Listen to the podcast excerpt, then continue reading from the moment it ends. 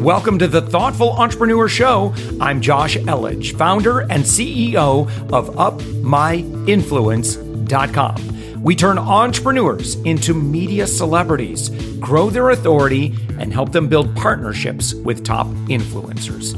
We believe that every person has a unique message that can positively impact the world. Stick around to the end of the show, where I'll reveal how you can be our next guest on one of the fastest growing daily inspiration podcast on the planet in 15 to 20 minutes. Let's go. And with us right now, we've got Trisch Garthoeffner.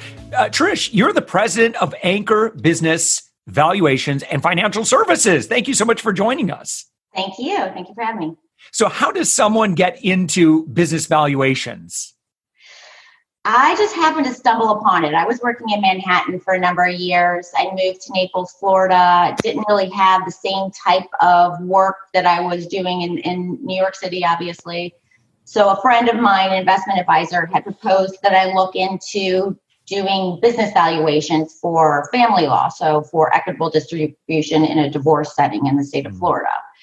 And from there, I became certified through National Association of Certified Valuators and Analysts and then since then, I've become certified through AICPA and have my certification also in financial forensics, and enrolled agent, and so on and so forth. But I just happened to stumble into it just through a friend of mine saying there's a need, there isn't a big pool of people offering services such as this, and it's something that I already had a background in, and so it just it took off from there.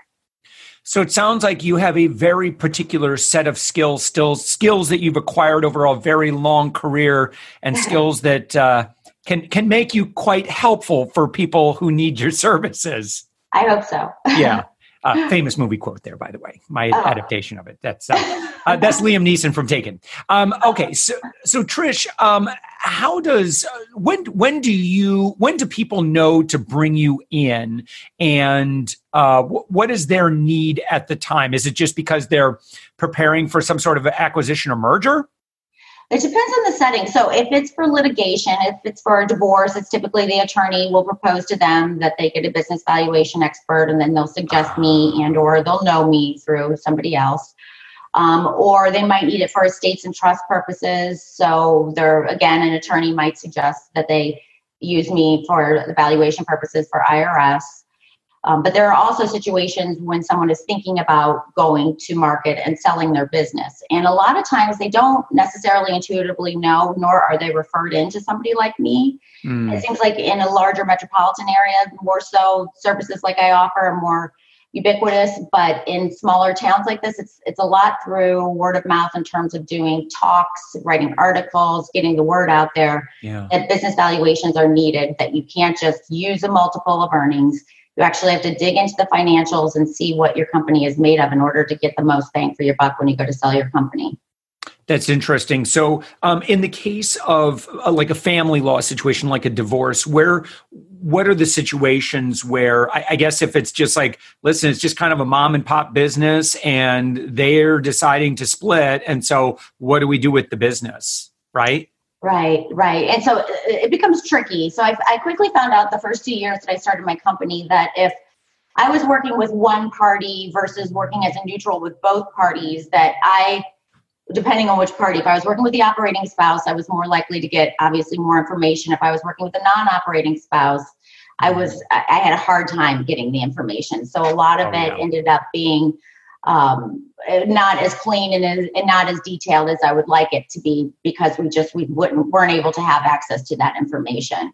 Um, so ideally, I like to work with both parties if I can in a divorce setting. Otherwise, yeah. it becomes a struggle, and it also becomes a battle of experts in terms of you I have to be objective, I have to be neutral with respect to my valuation that I put on the table, but not everybody necessarily abides by the, those set of parameters, which they should. So it becomes a becomes a, a battle of uh, billable hours. It seems like that that some experts are trying to accrue. So you have to be have to be really careful of that. So Trisch, my perspective, it, it seems like people, a lot of business owners don't bother with valuations until they kind of need one. Is that is that what you see?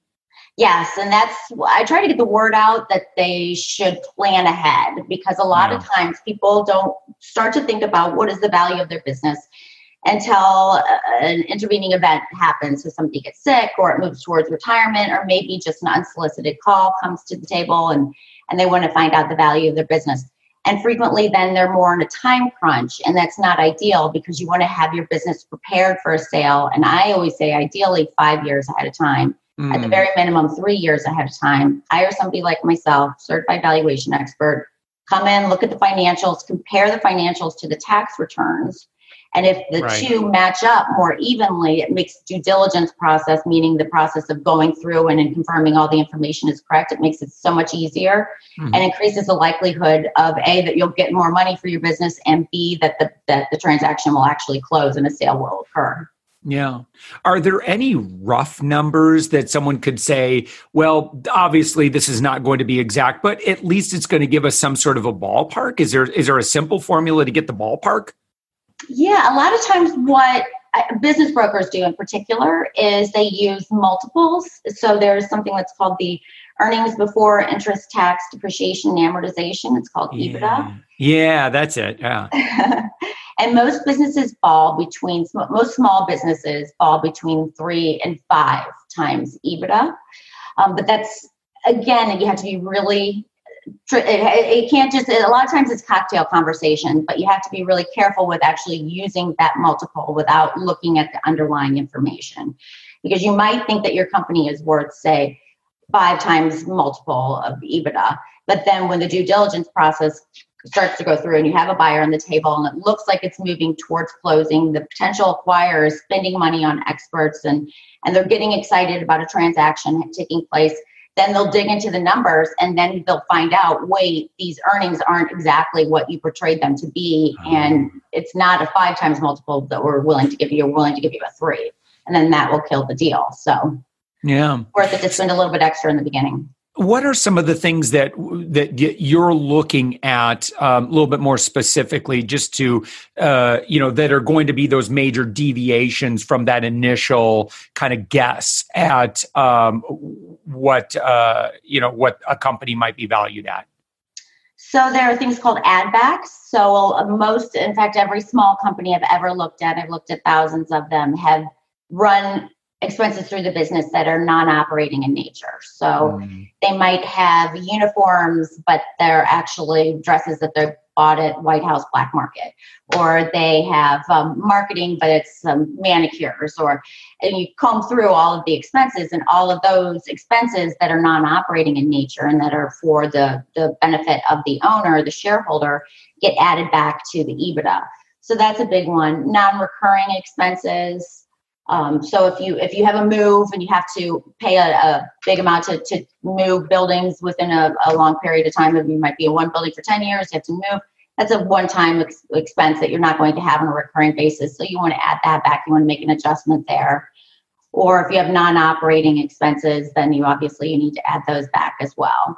And I always look over a period of, of time to see is there some kind of um, pattern that's in place with respect to the percentage of adjustments that have taken place over a three to five year time period because then that will allow me to see going backwards okay this this is most likely what the trend was historically so that i can i can basically adjust and even out that cash flow and see what the true cash flow is. So i'd say those are the biggest adjustments um, that that i would take into consideration. And cash also small businesses I valued a restaurant not too long ago, and about 50% of the income was not was re, was recorded, but was recorded in a, a separate book.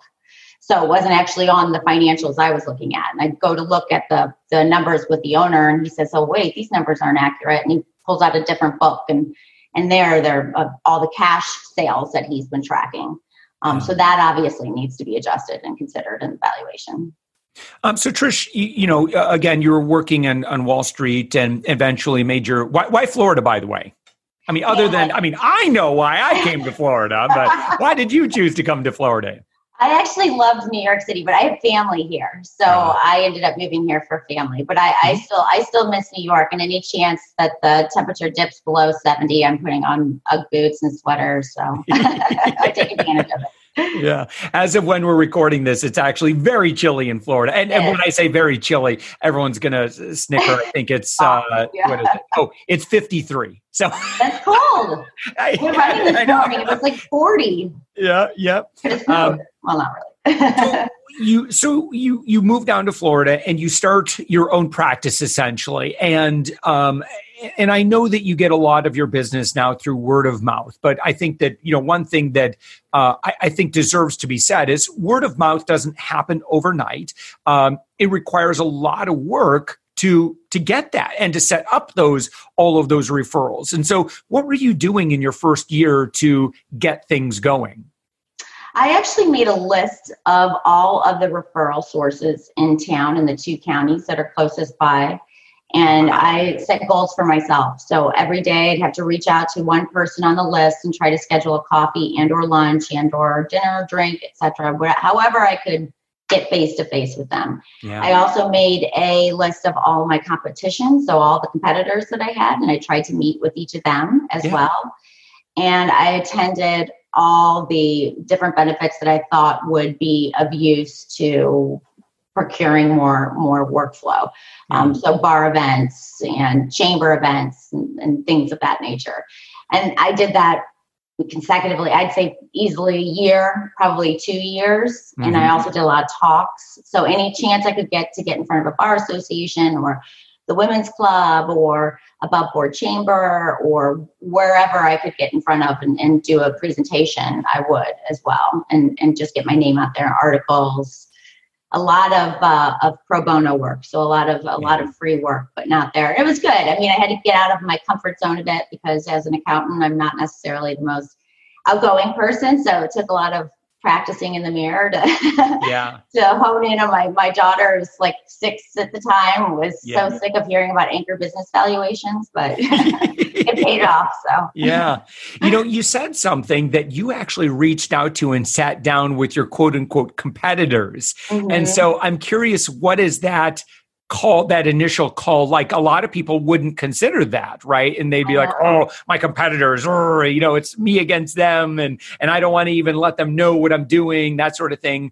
um, but what's your what was your approach so I think I was naive, and I think that was in it was in my played in my favor at that time. So mm. I think now would I feel as comfortable doing that? Probably not. Mm. But never having owned a business before and not knowing the smaller town um, service offering and, and my competitors. I wasn't yeah. sure, you know, what exactly it would be like, but I just reached out, made a friendly phone call and, yeah. and, and or email and, and followed up and got something scheduled. And, and I had to tell you, I, there were, there were a couple pseudo awkward moments, at least yeah. with one in particular that I can think of. One gentleman who is now since retired is an interesting character and he had a cowboy hat on and he kicked his cowboy boots up on the table and, and put his hands behind his head and tried to tell me how it was all going to happen. And then I had to drive to, to the Ford dealership so he could pick up his car. So, well, we became friends and it was nice, but it was yeah. a little, little precarious to start, a little unusual. Yeah.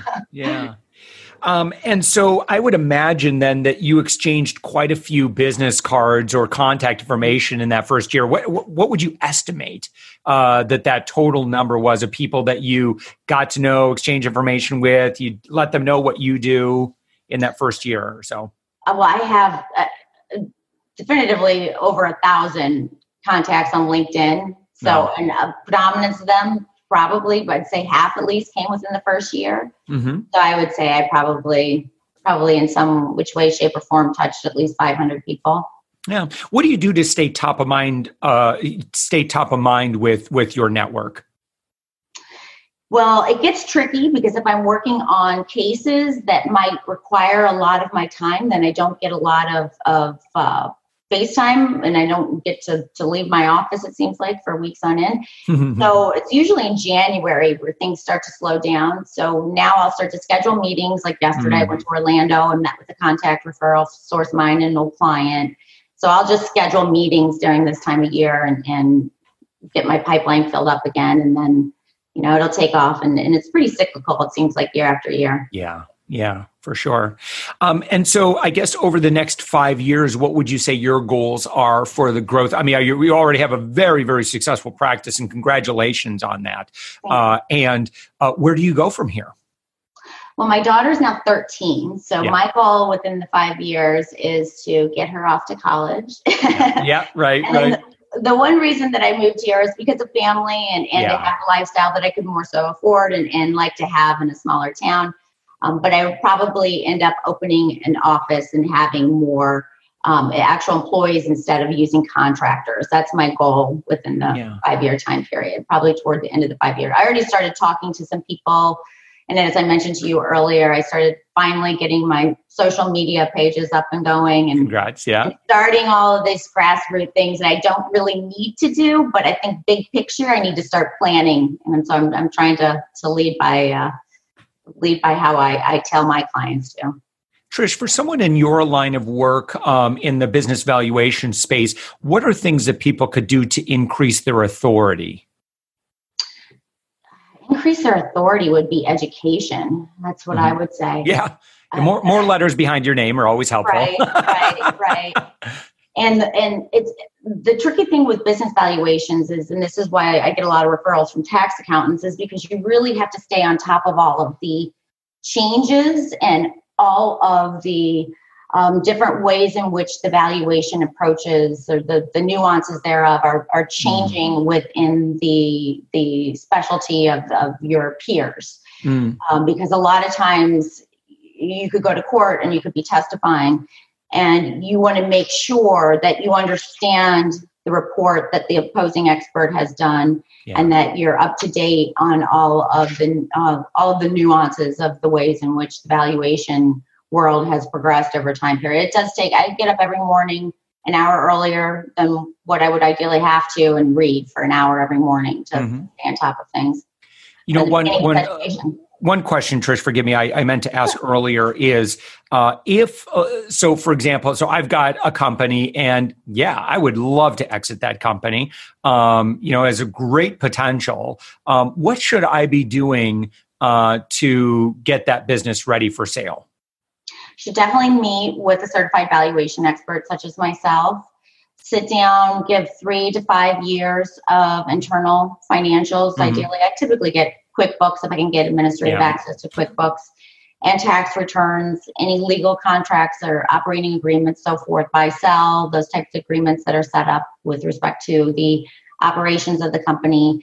And I'll do a full deep dive on the company from a, an operational and uh, earnings perspective and be able to scour through and do a, a light forensics is what I call it because I don't do a deep dive on the forensic side, but I do go through each of the accounts and ensure that there are no outliers for year over year. There are no huge discrepancies if I have comparables in the marketplace to compare their peers to and the similar type companies. I'd say, like I said earlier, three to five years out. So if they're thinking about mm. a sale, the sooner the better. a lot of times, what happens is that small company owners have unrealistic expectations as to what their businesses are worth. And then when they get to the point of, like we were talking about, when they get to the point where they have to sell, they don't necessarily have the planning and the time to be able to plan accordingly. Right. And then they're disappointed by what their business is actually cash flowing and, and what they can actually receive for the business. And that's that could have actually a lot of times just been resolved with some proper planning. Yeah. Well, Trisch, I want to thank you so much for joining us. Your website is Anchor BVFS dot com, right? Is that yes. did I get that correct? Yes. Great. And uh, again, congratulations on on the launch. Uh, back when your daughter was uh, well, how old she was she at the time? She was five. Five. five. Oh my gosh. Yeah. Well, congratulations on that. Congratulations on your success. Uh, I know you do a lot of business here in Florida. Uh, and again, so uh, you are the president of Anchor Business Valuations Financial Services. Certainly, you know, a business that's looking to get their valuation done whenever the reason is, or even just preemptively. Uh, you're you sound like Trisch, a good person to know. Thank you. Hopefully, I think so. Thank you for joining us. Thank you. Thanks for listening to the Thoughtful Entrepreneur Show. If you are a thoughtful business owner or professional who would like to be on this daily program, please visit upmyinfluence.com slash guest. Now, if you've got something out of this interview, would you share this episode on social media? Just do a quick screenshot with your phone and text it to a friend or post it on the socials. Now, if you do that, tag us with the hashtag UpMyInfluence. Each month, we scour Twitter, LinkedIn, Facebook, and Instagram. We pick one winner from each platform, and you get crowned king or queen of that social media. Now, what do you win? We're, we're going to promote you and your business to over 120,000 social media fans totally free. Now, can you also hook us up? Now, in your podcast player right now, please give us a thumbs up or a rating and review. We promise to read it all and take action. We believe that every person has a message that can positively impact the world. Your feedback helps us fulfill that mission. And while you're at it, hit that subscribe button. You know why? Tomorrow, that's right, seven days a week, you are going to be inspired and motivated to succeed. 15 minutes a day. Now, my name's Josh Elledge. Let's connect on the socials. You'll find all the stuff we're doing at upmyinfluence.com. Now, thanks for listening, and thank you for being a part of the thoughtful entrepreneur movement.